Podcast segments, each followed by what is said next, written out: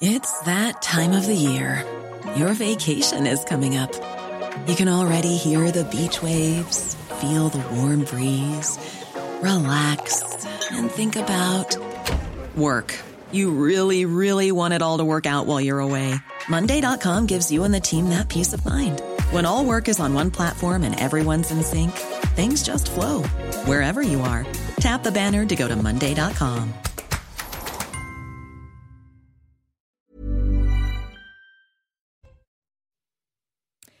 Bonjour à tous et bienvenue à vous. Bonjour Gérald Darmanin. Bonjour. Merci d'être avec nous. C'est votre grand rendez-vous ce dimanche. Vous êtes le ministre au cœur de l'actualité et pour longtemps de par vos dossiers, mais aussi de par votre personnalité et votre méthode que l'on pourrait qualifier de très sarkozienne. Vision de l'immigration, lutte contre la délinquance, avenir de notre société, alors qu'un sondage dans le journal du dimanche montre des Français inquiets, voire euh, en colère. On va vous interroger sur tous ces sujets, également sur vos ambitions politiques. Elles sont réelles, très grandes, à en croire certains. Ça en agace même plus d'un dans la Macronie. À mes côtés, justement, pour vous interroger, Nicolas Barré des Échos. Bonjour à vous, Nicolas. Bonjour, Sonia. Et le penseur et sociologue Mathieu Boccoté. Bonjour, Mathieu. Bonjour. Gérald Darmanin, dans le journal du dimanche, les Français pessimistes et en colère contre les services publics, ce qui fait tenir finalement la nation. On trouve en bonne position, malheureusement, dans l'objet de leur courroux, la justice dans le viseur des Français et la police également. Est-ce que vous comprenez leur perte de confiance, voire leur colère? Alors, bonjour à vous. Bien sûr, je comprends l'impatience euh, ou les difficultés des Français. Euh, je ne les sous-estime pas et c'est pour ça qu'on fait de la politique. C'est pour essayer d'améliorer euh, la vie de nos concitoyens. Je constate cependant pour la police et la gendarmerie que quasiment la moitié des Français considèrent que c'est un service public qui fonctionne bien. Et d'abord, c'est grâce aux policiers et aux gendarmes qui eux-mêmes, dans des conditions très difficiles, exercent leur métier. Mais bien sûr qu'il faut améliorer les services publics qu'on peut rendre aux Français. En ce qui concerne le ministère de, de l'Intérieur, il est évident que lutter contre l'insécurité, c'est notre priorité numéro un, que les choses ne sont pas encore totalement réussies, c'est une certitude. Il y a des choses qui s'améliorent et il y a aussi beaucoup de Français qui vivent dans ces difficultés. C'est pour ça que le président de la République euh, a accepté de faire une grande loi de programmation du ministère de l'Intérieur, 15 milliards d'euros de plus pour le ministère de l'Intérieur en 5 ans, ce que je porte, pour améliorer concrètement la vie des Français. Hier, j'étais en Haute-Garonne. Vous voyez, en Haute-Garonne, on a supprimé depuis 20 ans six brigades de gendarmerie dans le monde rural et périurbain, alors que c'est un département qui gagne 15 000 habitants par an. Ben nous, nous remettons des brigades de gendarmerie. Hier, j'ai annoncé qu'on en remettait quatre. Une concertation avec les élus. C'est par des petits faits comme ça qu'on améliore la sécurité de nos concitoyens. Des faits, certes, ce sont des chiffres, mais au-delà, euh, tout ce que l'on voit là mine la confiance dans l'action de l'État. C'est une sorte de crise multiforme. Est-ce que ça vous inquiète? Une majorité de Français, selon ce sondage, pense que le pays a la conviction que le pays est en déclin. Ils ont tort, selon vous? Alors, il y a deux choses différentes. Je pense qu'il y a le jugement qu'on peut avoir sur les services publics, et effectivement, on doit tous les, améliorer sans aucune espèce de doute, surtout que les impôts des Français sont importants, parmi les plus importants euh, des pays occidentaux. Donc, il est certain. Les plus importants. Il est, il est certain, il est certain euh, que oui, il y a un service aussi plus important, parce que c'est pas vous que je vais apprendre que c'est l'impôt social aussi. Est-il à la hauteur qui, est, qui est important C'est une vraie question. Oui, mais ce que vous n'avez pas montré dans le graphique pour ceux qui ont la, télévision et qui nous regardent, c'est que la sécurité sociale, par exemple, est majoritairement acceptée, bien sûr, et aidée et aimé par les Français. Euh, quand on paye des impôts, c'est aussi pour avoir une bonne sécurité sociale. Mais on peut regarder effectivement, on peut regarder effectivement des axes d'amélioration. On peut aussi se dire qu'on vit dans un pays euh, qui aide un certain nombre de nos concitoyens à vivre mieux qu'ailleurs en Europe ou qu'ailleurs dans le monde. Cependant, ça ne veut pas dire qu'il ne faut pas largement améliorer les choses. La question plus large que vous évoquez sur le déclin, c'est une question finalement qui revient à chaque fois. Moi, j'ai retrouvé, chacun la connaît, une phrase du général de Gaulle en 1960 qui disait on peut tout à fait regretter la douceur euh, des lampes à huile, euh, le charme du temps des équipages, mais il faut regarder la réalité. Donc euh, ce qui est intéressant quand on fait de la politique, c'est d'améliorer la vie selon la réalité d'aujourd'hui. Est-ce que les Français ont les services publics qu'il faut pour pouvoir vivre heureux dans notre pays? La réponse n'est pas tout à fait satisfaisante et il faut donc tous les jours que nous mettons à l'ouvrage pour améliorer pour ce qui me concerne la sécurité, pour d'autres ministres, leur champ de compétences. Mais justement, est-ce qu'il y a une communauté de diagnostic au gouvernement? Je m'explique, vous avez osé parler d'ensauvagement. Olivier Véran, à ce micro, refuse d'utiliser ce terme, le considère excessif. Euh, je dirais lequel des, lequel des deux diagnostics est celui du gouvernement autour de cette question centrale? Bah, Il se trouve que je suis le ministre de l'Intérieur, donc je me permets de parler des sujets qui sont ceux euh, de mon ministère. Moi, je constate une violence très forte dans notre pays. Je n'ai pas peur d'utiliser le mot d'ensauvagement. Ça ne veut pas dire que nous avons plus forcément d'homicides, de meurtres euh, depuis 15 euh, ans. On s'aperçoit que c'est à peu près 900 homicides par an hors attentat. Euh, en, fait, on peut se dire Oui, bon, il y a toujours eu 900 homicides grosso modo par an, mais moi je constate tous les jours que la violence euh, de ces meurtres est, de plus en plus violente, pardon de cette expression tautologique, euh, l'utilisation des armes blanches, la façon dont pour un rien les gens euh, désormais passent à la violence. les crimes que nous connaissons, il y a toujours eu des crimes horribles, je constate qu'ils sont de plus en plus horribles. Donc moi je ne peux pas ne pas voir la réalité. La question, vous savez, vos collègues ne le font pas? Ils sont quand même aux manettes du vous, Vous interrogerez mes collègues? moi j'ai été maire d'une commune. Euh, et je crois que les maires, d'abord, ils ont une vision euh, un peu différente de la société parce qu'ils ont été à la fois au bonheur et, au malheur de leurs concitoyens. Euh, en plus, j'étais maire d'une ville populaire, Tourcoing. Je connais les difficultés de l'intégration, les difficultés du mal logement, les gens qui n'arrivent pas à manger à leur faim, les, pères et mères de famille qui viennent demander de, pouvoir ne pas payer la cantine parce qu'ils n'arrivent pas à boucler leur fin de mois alors qu'ils travaillent. Je connais toutes ces difficultés, si je veux dire, de façon charnelle. Euh, et je sais surtout que les Français populaires, les Français, les classes moyennes, les Français, euh, pour faire très vite, ceux qui n'habitent pas dans les métropoles ou dans le centre de Paris, euh, ils n'aiment pas une chose, c'est que leurs dirigeants ne disent pas les mots sur la réalité. Je pense que ça, c'est très important. Si vous allez chez le médecin et qu'il ne met même pas un mot sur votre maladie ou sur ce que vous ressentez, vous allez dire c'est quand même un drôle de médecin. Comment peut-il me soigner puisqu'il ne sait même pas de quoi je suis malade? Ben Moi, je pense qu'il faut nommer les choses, quitte effectivement à déplaire à certains pour avoir des solutions pour pouvoir résoudre les difficultés auxquelles les Français sont confrontés. Donc oui, il faut mettre davantage de fermeté, il faut davantage euh, de réalité face à ce que vivent les Français et ne pas regarder les choses du 7e arrondissement Mais de Paris. Est-ce qu'il y a une accélération? Que la question qui me vient à l'esprit, c'est est-ce qu'il y a une accélération dans l'ensauvagement ou est-ce que depuis un bon moment, c'était la réalité et là, on ose simplement la nommer aujourd'hui? Ou est-ce qu'il y a une accélération actuelle? Mais Je prends l'exemple des violences euh, conjugales. C'est une question très intéressante que vous posez. Est-ce que désormais nous révélons des choses qui ont toujours existé et grâce à la libération de la parole, grâce au fait que nous puissions désormais comprendre lorsqu'une femme vient dire qu'elle a été euh, violentée, même psychologiquement que les policiers prennent leur plainte euh, désormais. Est-ce que ça, c'est la révélation de ce qui a été caché depuis la fondation du monde, pour reprendre un auteur que vous aimez bien Ou est-ce que la, violence est, de plus en plus forte dans notre société et qu'elle touche en premier les, femmes, les enfants, les personnes Moi, je crois que c'est un peu des deux. C'est-à-dire que je crois qu'il y a évidemment euh, des choses qui sont révélées par euh, l'actualité, par les médias qui sont plus présents, et, je pense que c'est une bonne chose, par aussi la société qui accepte de moins en moins euh, ce genre évidemment de comportement déviant et tout à fait condamnable. Et puis par ailleurs, toutes les sociétés occidentales sont touchées par la violence. J'ai regardé le Figaro hier, je voyais une double page sur Chicago qui redevenait une ville extrêmement dangereuse.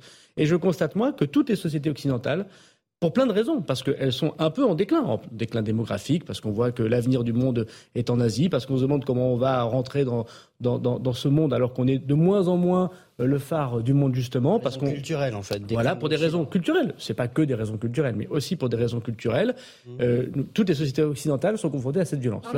La, question c'est quelle réponse on apporte à cette violence pour pouvoir la contrecarrer des violences conjugales. Prenons un autre exemple pour euh, répondre à la question de Mathieu Bocoté sur le lien éventuel qu'il y aurait entre délinquance et, et immigration. Est-ce que vous estimez qu'on était dans le déni et qu'aujourd'hui finalement à l'épreuve des chiffres hein, que vous avez vous-même cités, une surreprésentation euh, de la délinquance étrangère dans les métropoles, eh bien, on admet ce lien. Est-ce que sur cela, il y a eu un déplacement du curseur?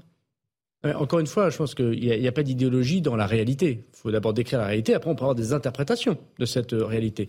C'est un fait que les étrangers en France représentent à peu près 7% de notre population. Et ils représentent à peu près 19% des actes de délinquance de personnes mises en cause. Pas de personnes condamnées, mais de personnes mises en cause.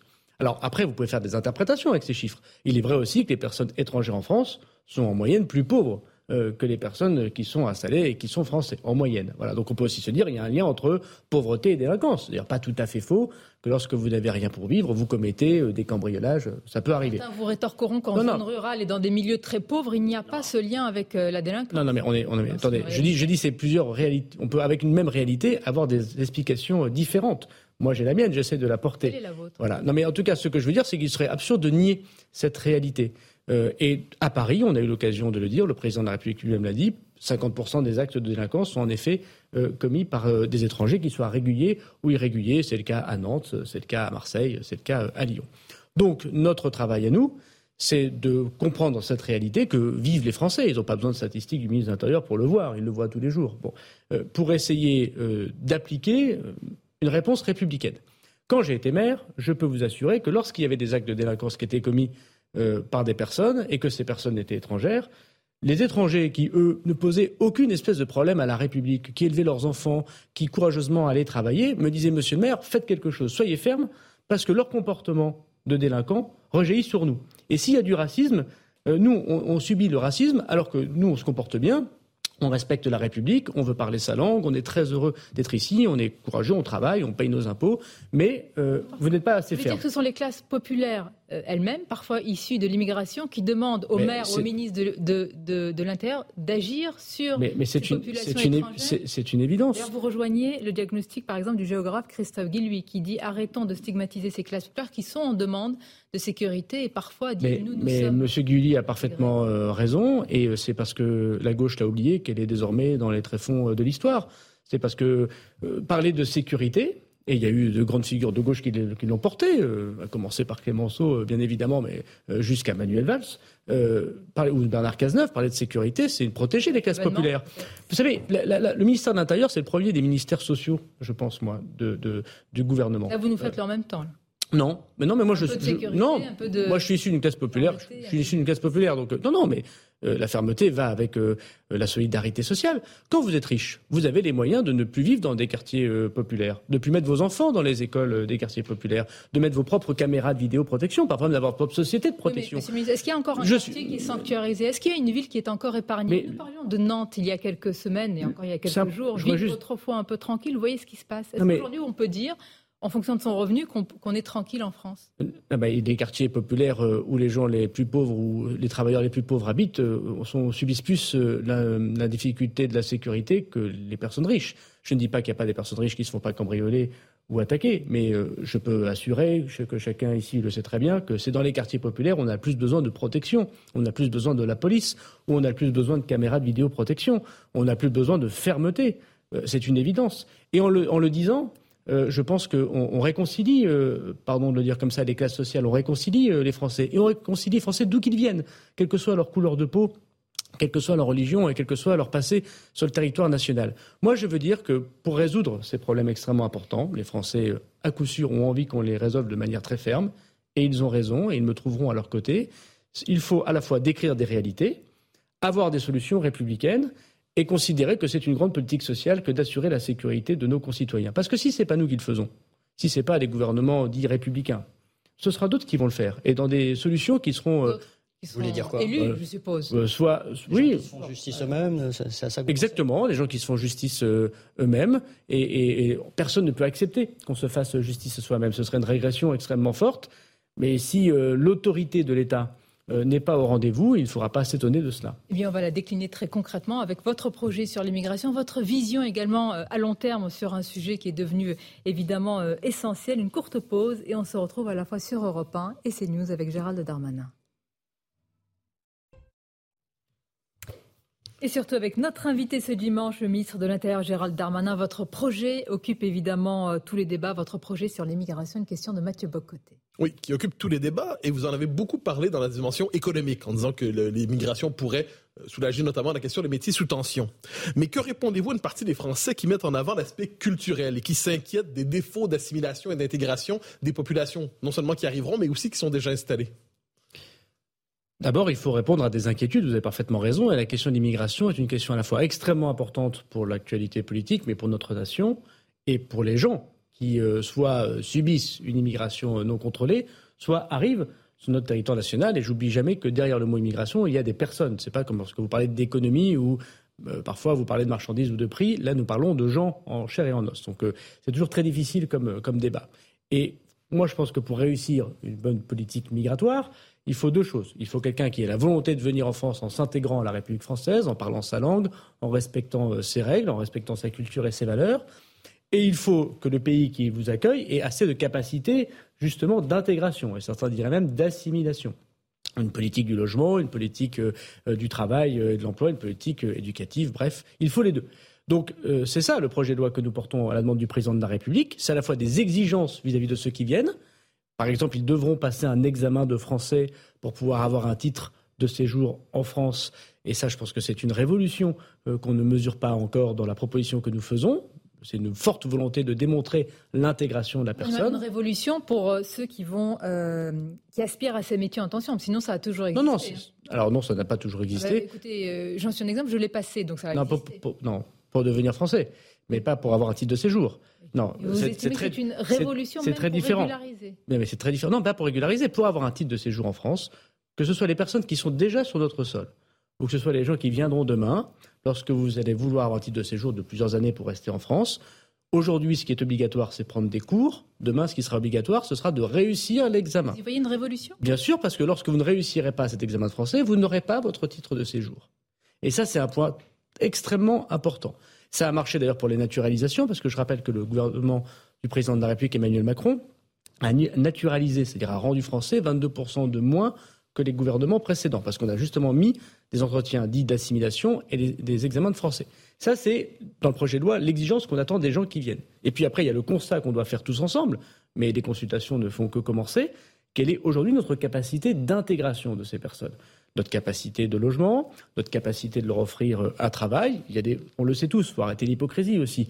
Euh, des boulots qui ne sont euh, faits que par des gens qui sont issus de l'immigration, c'est un fait premier. Il faut arrêter de se cacher derrière son petit doigt. Ben, c'est tout à fait faux. Alors ils ne vont jamais au restaurant, ils ne vont vivre dans aucun immeuble construit par aucun étranger, ils ne vont pas à la messe avec un curé qui serait étranger. Ils disent qu'on a éloigné toutes ces classes moyennes et populaires françaises des métropoles et qui ne peuvent plus donc avoir accès à ces métiers-là pensez que les personnes issues de l'immigration habitent euh, à Saint-Germain-des-Prés? Je ne sais pas, en matière irrégulière, je ne sais pas où ils habitent. Non, mais je pense qu'il faut, il faut, il faut savoir euh, raison garder. Il est évident qu'une partie des métiers euh, sont, et les restaurateurs le disent, les gens du BTP le disent, des agriculteurs le disent, utilisent une main-d'œuvre étrangère. La question, c'est euh, quelles sont les réformes économiques en France qu'on doit faire pour pouvoir euh, prendre des personnes soit françaises, soit étrangères en situation régulière. Mais vous, constaterez que le gouvernement est très euh, cohérent puisque Olivier Dussopt porte en ce moment la réforme de l'assurance chômage et qui d'ailleurs a été adoptée. C'est une extrêmement bonne chose. La deuxième question, c'est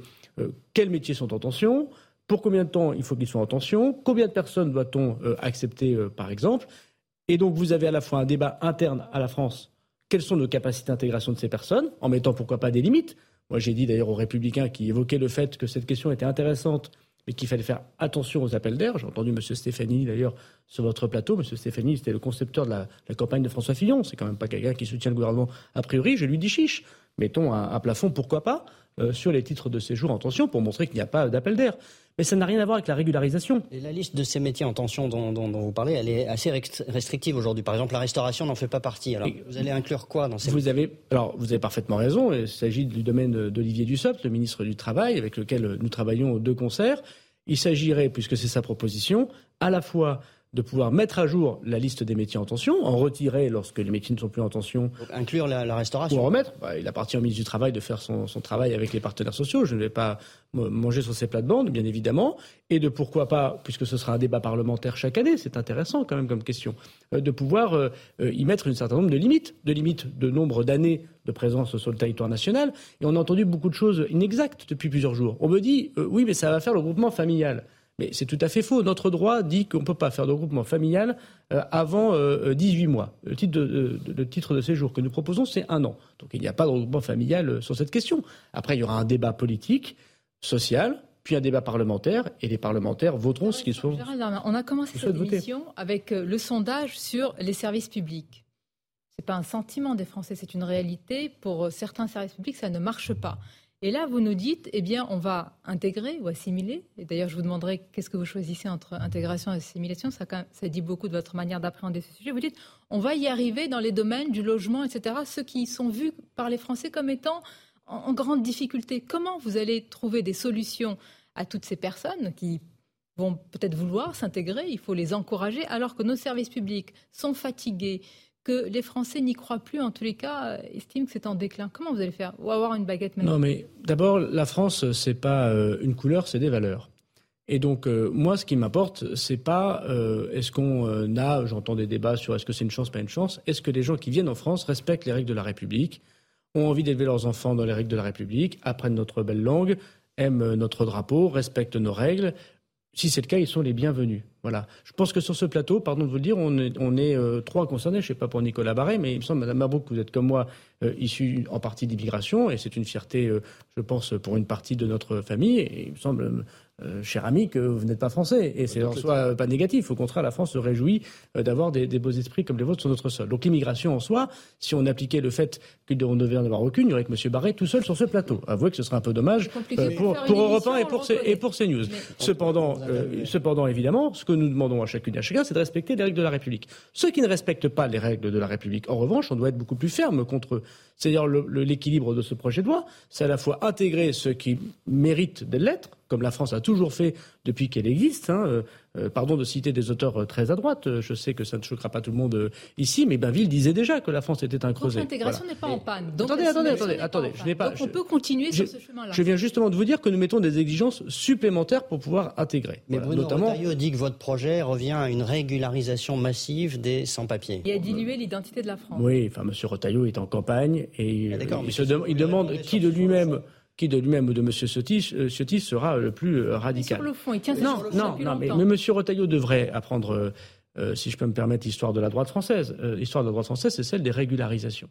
Sous euh, Giscard d'Estaing, je l'ai bien noté, 40 000 régularisations.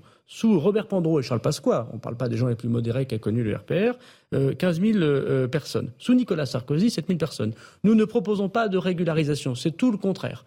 Donc moi, j'invite le président du, du groupe LR au, au, Sénat à discuter de ce sujet, de s'inspirer du président Buffet, LR euh, du, du, Sénat, qui a dit que c'était une bonne proposition, qui méritait d'être travaillée. C'est d'ailleurs même des propositions en partie de son euh, rapport sénatorial. De M. Stefanini, dont M. Retailleau a été, je crois, un des, des fervents euh, supporters lorsqu'il a sorti son livre sur l'immigration. Il a été directeur de campagne de Mme Pécresse et de M. Fillon. Il a dit la proposition du gouvernement est une bonne proposition. Attention, il y a un certain nombre de choses à modifier. Et nous disons au LR, chiche, modifions un certain nombre de choses si vous le souhaitez.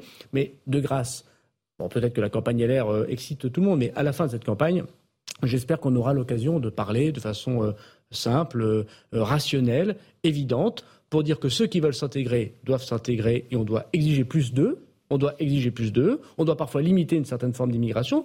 Le président de la République l'a dit devant les Français. Il a dit on a peut-être trop accueilli. Voilà, tirons-en les conséquences. C'est toujours ce mot. Enfin, tirons-en les conséquences, mais ça dépend lesquelles. Ça dépend de quelle personne. Et vous allez faire quoi? Regardez, l'immigration, le problème de l'immigration en France, le problème de l'immigration en France, c'est que c'est une immigration euh, majoritairement euh, familiale. Et nous avons euh, malheureusement peu d'immigration de travail. Voilà. Et l'Allemagne a beaucoup plus d'immigration de travail que nous. Le Canada vient d'annoncer 550 000 immigrés de plus pour travailler.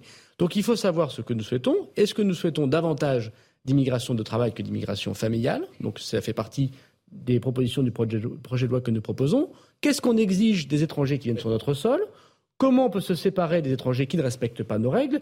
Et avec le monde économique et le monde social, quel type de métiers peuvent être ceux qui permettent un titre de séjour? C'est un débat, mais, mais vous, avez, vous avez fait souvent référence euh, à la maîtrise de la langue française, en disant que ça sera désormais obligatoire. Mais il y a un présupposé dans votre propos, c'est que si ce n'est pas obligatoire en ce moment, c'est qu'il est possible de vivre en France sans parler français en ce moment. Est-ce que c'est pas le signe le plus manifeste de l'échec de l'intégration et de l'assimilation qu'en France, on puisse aujourd'hui, dans certains milieux, vivre, travailler, gagner sa vie sans parler français? Ah oui, c'est une, une grande, un grand échec. Bien sûr que c'est un grand échec. 25% à peu près mm. des étrangers qui sont réguliers sur notre sol euh, parlent extrêmement mal français. Mais même pour eux, c'est un grand échec. Comment voulez-vous vivre euh, et vous intégrer dans un pays lorsque vous ne comprenez pas euh, ce que dit le professeur euh, à l'école pour vos enfants? Est-ce que ça ne veut pas dire qu'il y a des, des contre-sociétés qui se sont déjà constituées où la France n'est plus la référence? C'est pour ça que nous luttons très fortement. Il y a aussi des gens qui... C'est difficile à apprendre le français, avouons-le. Si nous venions de l'autre côté de l'Asie ou de l'autre côté de l'Afrique, c'est pas une langue extrêmement facile. Donc la question qu'on doit se poser aussi, pardon, c'est qu'est-ce qu'on fait pour aider ces personnes à vouloir s'intégrer. Il y a ceux qui ne veulent pas s'intégrer. On doit se séparer d'eux. Je vous rappelle que ce projet de loi, c'est aussi euh, lever toutes les protections contre les étrangers qui commettent des actes de délinquance, par exemple, et qui relèvent des contre-sociétés que vous évoquez. Donc là, c'est extrêmement ferme. Personne n'a jamais fait ça. Et le deuxième point, c'est effectivement, c'est comment on aide euh, ces personnes à vouloir vraiment s'intégrer. Je prends un exemple très concret. Aujourd'hui, les cours de français obligatoires euh, sont obligatoires quand vous travaillez en tant qu'étranger. Mais souvent, ces horaires euh, de français sont pendant que vous travaillez. Quand vous êtes une femme de ménage et que vous faites une heure de RER pour venir nettoyer euh, les bureaux euh, d'un site à Paris, et que votre patron vous impose, et c'est normal parfois, malheureusement, parfois c'est pas normal, des horaires extrêmement éclatés, extrêmement difficiles. Vous travaillez la nuit. Et que vos cours de français sont le matin ou l'après-midi, le jour où vous dormez, puisque vous travaillez la nuit, avouez que c'est pas facile pour cette personne de réussir euh, cet examen. Donc la discussion qu'on doit avoir aussi avec le patronat, on va recevoir bientôt euh, M. Roux de Bézieux et on va essayer de travailler avec lui sur cette question. Et puis d'autres, évidemment, le patronat, c'est quels sont les, Comme le patronat veut un peu plus de main-d'œuvre étrangère, quels sont les moyens qu'ils donnent eux pour pouvoir mieux intégrer aussi les personnes qui veulent sur notre sol? Est-ce que les cours de français peuvent se faire pendant les horaires de travail, par exemple, pour une partie d'entre eux C'est une question extrêmement intéressante. Dans ma région, on a, inventé dans le Nord le 1% au logement. C'est-à-dire comment les patrons, euh, voyez que les ouvriers travaillaient dans des conditions extrêmement difficiles, avaient du mal à se loger. Et donc, du coup, ont inventé quelque chose d'extrêmement euh, euh, positif, c'est comment on arrive à loger nos salariés. Voilà. la question se pose peut-être de comment les patrons qui veulent une main-d'œuvre étrangère logent les personnes, ou en tout cas contribuent à leur logement. En tout cas, c'est une discussion sociale extrêmement importante. Ce qui est sûr, c'est qu'aujourd'hui, ça ne marche pas bien. Aujourd'hui, ça marche pas bien. Et aujourd'hui, en effet, parce que ça marche pas bien et parce qu'on n'est pas ferme et parce qu'on ne regarde pas la réalité, on a parfois euh, un certain nombre de personnes qui sont en dehors de la République. Vous allez discuter avec les patrons, vous allez aussi ouvrir le débat euh, sur l'immigration avec euh, toutes les composantes politiques, notamment la droite, vous en avez parlé, le Rassemblement national aussi, avec un nouveau patron. Désormais, vous allez nous dire votre vision de ce changement politique, une courte pause et on se retrouve. Et ce dimanche, notre invité, le ministre de l'Intérieur Gérald Darmanin, nous avons parlé de votre vision de la société, de votre projet sur l'immigration. Tout cela au moment où l'actualité politique, en tout cas le paysage politique évolue avec un nouveau patron du Rassemblement national à seulement 27 ans. Écoutons hier Jordan Bardel. Avec nous, les délinquants et criminels étrangers seront systématiquement expulsés dans leur pays d'origine à l'issue de leur peine de prison. Les allocations familiales seront réservées aux Français parce que notre pays n'a pas vocation à être l'hôtel du monde. Avec nous, les frontières de la nation et les lois de la République seront respectées parce que le peuple sera rétabli dans ses droits et dans son intégrité. Avec nous, les Français décideront enfin par eux-mêmes de leur politique d'immigration parce que dès notre arrivée au pouvoir, nous leur rendrons le pouvoir par l'organisation d'un référendum. Avec nous, les délinquants et criminels étrangers seront systématiquement expulsés dans leur pays d'origine. Pour une partie des Français, non négligeable, la vraie fermeté, c'est celle-ci, Gérald Darmanin. c'est une fermeté euh, en peau de lapin, parce qu'on sait tous que le, Rassemblement national euh, n'a aucune envie de résoudre profondément les problèmes, parce que s'il n'y avait plus de problèmes, il n'y aurait plus de Front National. Une phrase que répétez des gens... souvent, mais... Bah, oui, bah, parce qu'elle est vraie. Euh, je connais rarement des gens qui vivent heureux, qui n'ont aucun problème de sécurité, qui n'ont aucun problème de pouvoir d'achat, qui se sentent extrêmement bien. Il n'y avait plus de problème, il n'y aura plus de politique. Hein. Vous-même, vous avez dit qu'au début de cette émission, vous êtes là pour résoudre pas, les problèmes. C'est pas tout à fait faux, mais la vérité, c'est que le Front National euh, espère ces problèmes, parce que c'est bien en, évoquant des problèmes qu'il essaye euh, de pouvoir récupérer parfois une légitime colère. Parfois, on peut se poser un certain nombre de questions et euh, grandir le nombre de voix qui votent pour lui. Moi, je respecte profondément les gens qui votent Front National, Rassemblement National. Encore une fois, sur mon propre terrain, j'en connais beaucoup, j'en ai connu beaucoup. Et lorsqu'on leur apporte à ces personnes, euh, d'abord le fait qu'on regarde la réalité en face et qu'on on leur explique que les solutions simplistes euh, qu'évoque euh, M. Bardella maintenant, comme si le Yaka Faucon réussirait de son estrade, et qu'on montre que c'est parfois un peu plus complexe, mais qu'on va y arriver parce qu'on est sincère, les gens votent moins, euh, moins Front National. La réalité en face, c'est qu'ils sont quand même passés de 5 à 89 députés. bien sûr qu'il y a une difficulté euh, très forte dans notre pays. Avec je vous un exemple, Je prends un exemple très précis. Moi, encore une fois, bah, il y a plein d'élus qui pourraient dire la même chose finalement. Mais euh, quand vous montrez que vous êtes sincère, que vous avez de l'énergie, que vous regardez les choses en face, le Front National n'existe plus ou a beaucoup diminué sur les territoires dans lesquels nous nous sommes présentés. Quand je suis arrivé à Tourcoing euh, en tant que candidat, si j'ose dire. Le Front National faisait jusqu'à 30% des voix. Euh, dernières élections euh, euh, législative n'était même pas au second tour. La dernière élection municipale, il n'a même pas fait. Marine Le Pen est à un niveau jamais elle a été aussi élevée. Et vous avez vu les projections si euh, les, Français avaient voté aujourd'hui. Dans quel pays vivez-vous pour avoir suis, ces chiffres Je vis dans le même pays que le vôtre et je pense même que je suis avec une Marine Le Pen aussi haute. Je suis en contact avec une population de là où je, là où je suis où j'habite euh, qui connaît ces difficultés et qui est peut-être le monopole de la vraie France, mais elle parle ah, aussi à Marine Le Pen. C'est vous qui distinguez les Français, Madame, selon. C'est vous qui dites que vous venez d'une région que Je vis dans le même pays que le vôtre et je n'accepte aucune leçon de morale euh, d'aucun journaliste. Question, c'était juste pour vous dire, est-ce que Marine Le Pen parle à cette France-là C'est pas moi, c'est pas moi qu'il faut faire ce. Ministre, ce sont des chiffres et des sondages. Attends, si vous souffrez que je puisse vous répondre, vous allez voir, je vais essayer d'avoir une pensée derrière euh, ce que je souhaitais vous dire. Ce que je souhaitais vous dire, c'est que j'ai bien conscience que le Rassemblement national augmente. Depuis que j'ai l'âge de voter, je vote contre le Rassemblement national. J'ai voté pour la première fois euh, euh, contre Jean-Marie Le Pen, euh, comme, si j'ose dire, une grande partie de ma génération en 2002. Et je constate qu'au bout de 20 ans de vie politique, le Rassemblement national, à l'exception de Nicolas Sarkozy en 2007, n'a cessé d'augmenter. Et donc, effectivement, c'est pour ça aussi qu'on fait de la politique. C'est pour ça que j'essaye de mettre de la de l'énergie et de la sincérité. J'espère que ça se voit au ministère de l'Intérieur, parce que c'est un des ministères qui peut répondre, évidemment, à la vocation malheureuse euh, d'une partie des Français d'aller voter pour le Rassemblement national.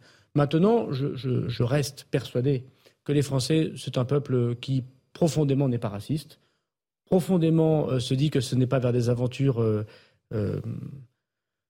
très originales comme celle de Mme Le Pen qu'ils trouveront leur avenir, mais ils montent le son. Moi, je crois que c'est ce qu'ils essayent de nous dire. Ils montent le son pour dire vous ne vous occupez pas assez parfois de sécurité ou d'immigration, ou vous ne vous occupez pas assez de la répartition des richesses. Parce qu'il ne faut pas non plus voir dans le Front National qu'une question de réponse régalienne. Il y a aussi, je crois, chez les électeurs du Front National, des gens qui n'arrivent plus à vivre du fruit de leur travail. Vous pensez que ce nouveau patron va pouvoir euh, impulser une autre... Alors, je ne vous demande pas de faire, j'allais dire, l'analyse interne hein, pour le Rassemblement national, mais quelle image, selon vous, à Jordan Bardella et quelle impulsion peut-il donner à ce premier parti d'opposition aujourd'hui? Moi, je ne sais pas, euh, je ne peux pas parler euh, avant que M. Bardella n'ait exercé ses fonctions, mais je constate qu'à peine élu, il y a quand même de gros nuages sombres sur sa tête.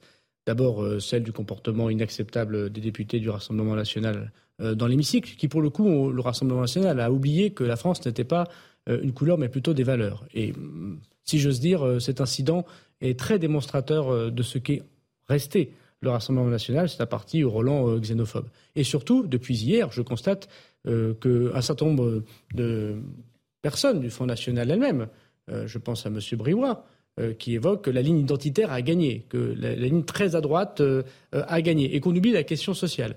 Moi, d'ailleurs, vous savez. Maintenant, vous donnez crédit à M. Briouat. Non, mais je constate qu'il le dit. Permettez-moi de le dire. Vous ne l'avez pas évoqué qu'à peine élu, M. Bardella est déjà contesté.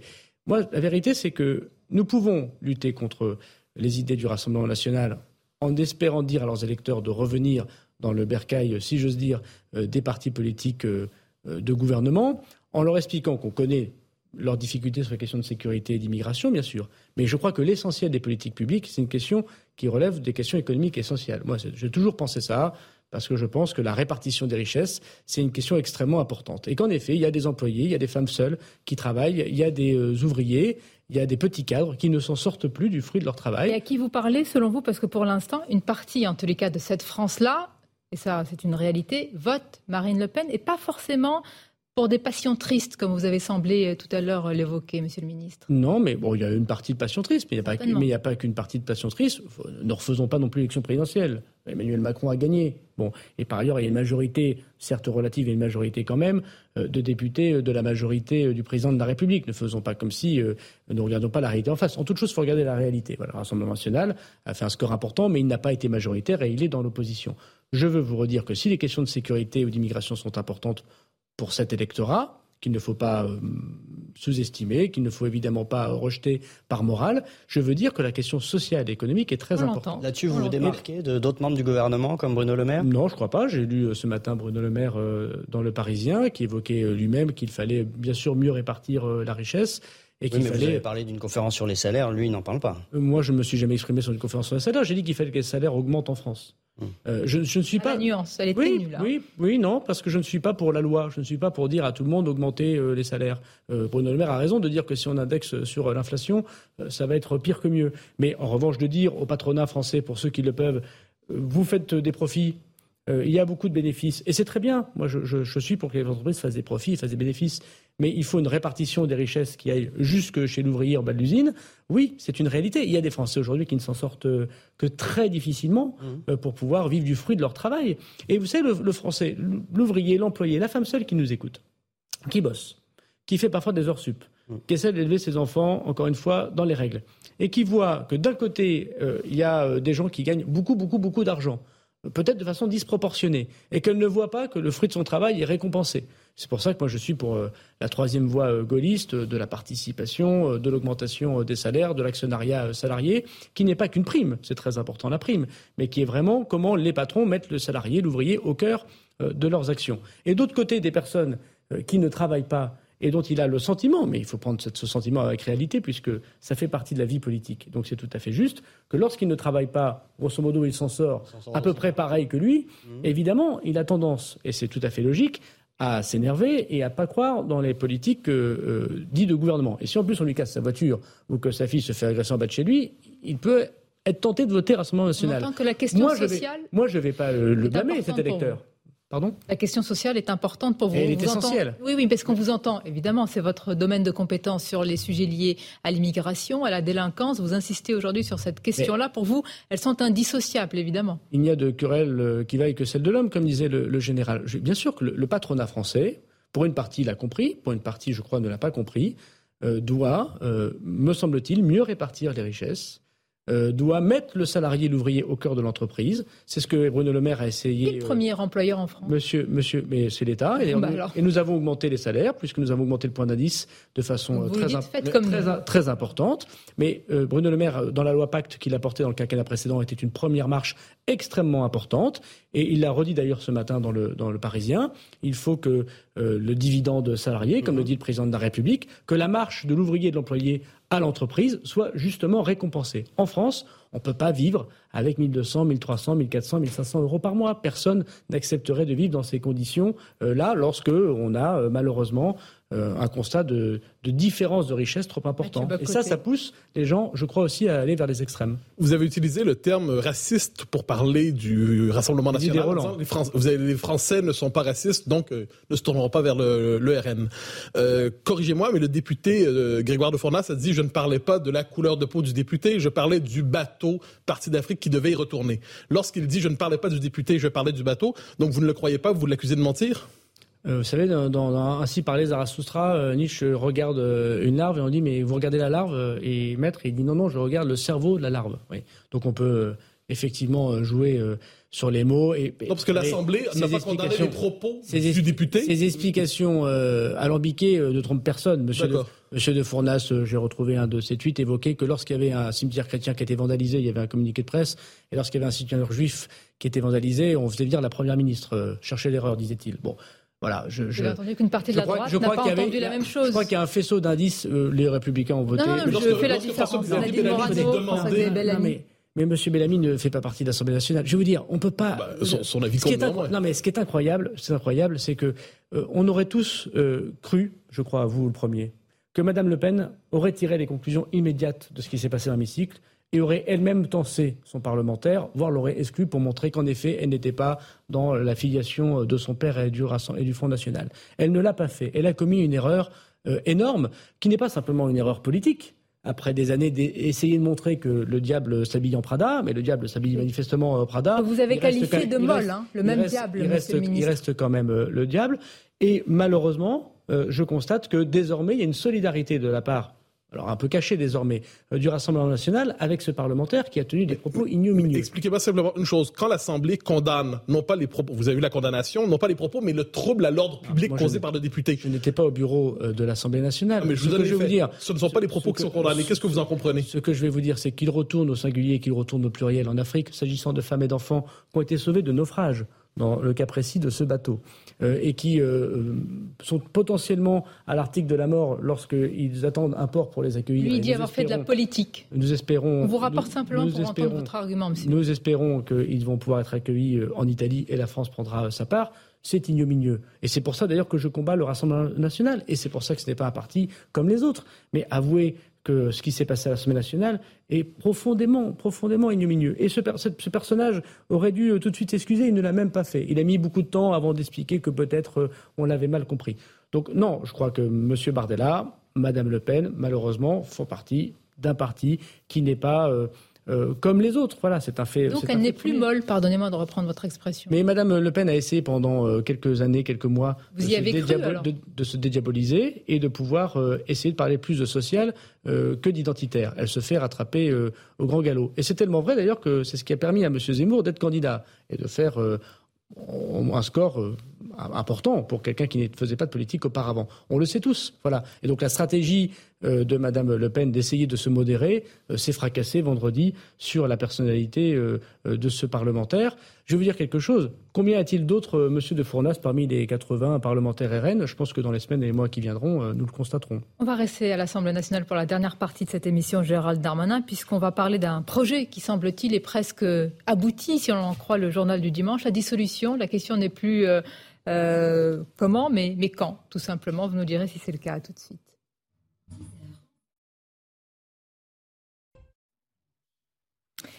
Et dans le journal du dimanche ce matin, tout est prêt, Gérald Darmanin. Les éléments de langage, les arguments sont affûtés. Il y aurait même déjà un protocole avec un rétro-planning indiquant toutes les étapes de la dissolution. Alors notre question euh, ce dimanche est qu'est-ce qui pourrait encore empêcher Emmanuel Macron de dissoudre?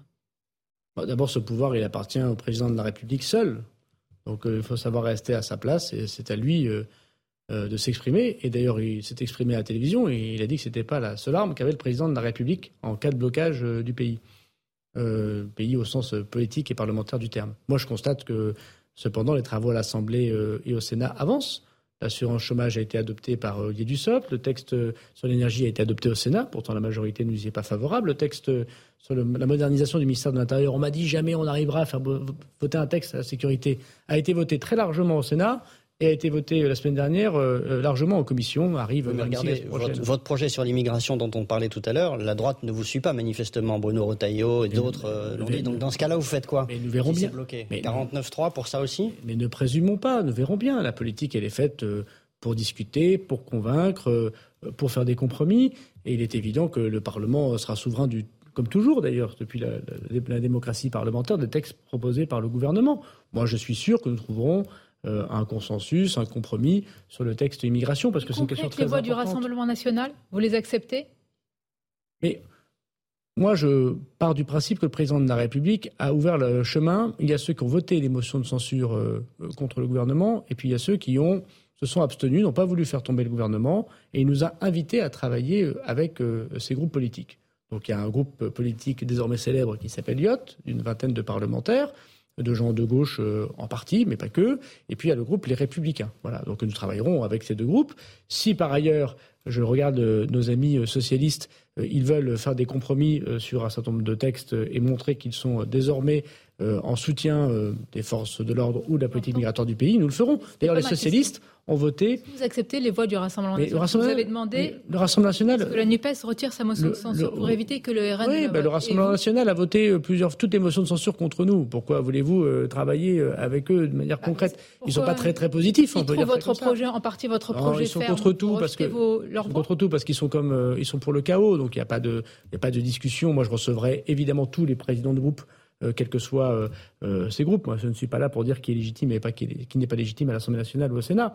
Mais il est évident que notre compromis se tourne vers les Républicains, vers le groupe Lyotte. Et puis, si une partie des socialistes n'ont pas voté, par exemple, la dernière motion de censure, s'ils veulent travailler avec nous, nous ministre, pardonnez vous respectez, c'est tout à fait normal et légitime, les Français qui votent le Rassemblement national, mais ce même parti pour lequel une grande partie des Français votent, s'il vient sur votre projet de loi, sur un sujet important, vous ne l'acceptez pas 89 sur 677, ce n'est pas une grande partie des Français qui votent, c'est une petite des parties petite partie des Français, je les respecte profondément, mais qui votent pour euh, ces députés. 89, ce n'est pas la majorité de 577. Voilà la présidentielle. Voilà. donc, euh, et même à la présidentielle.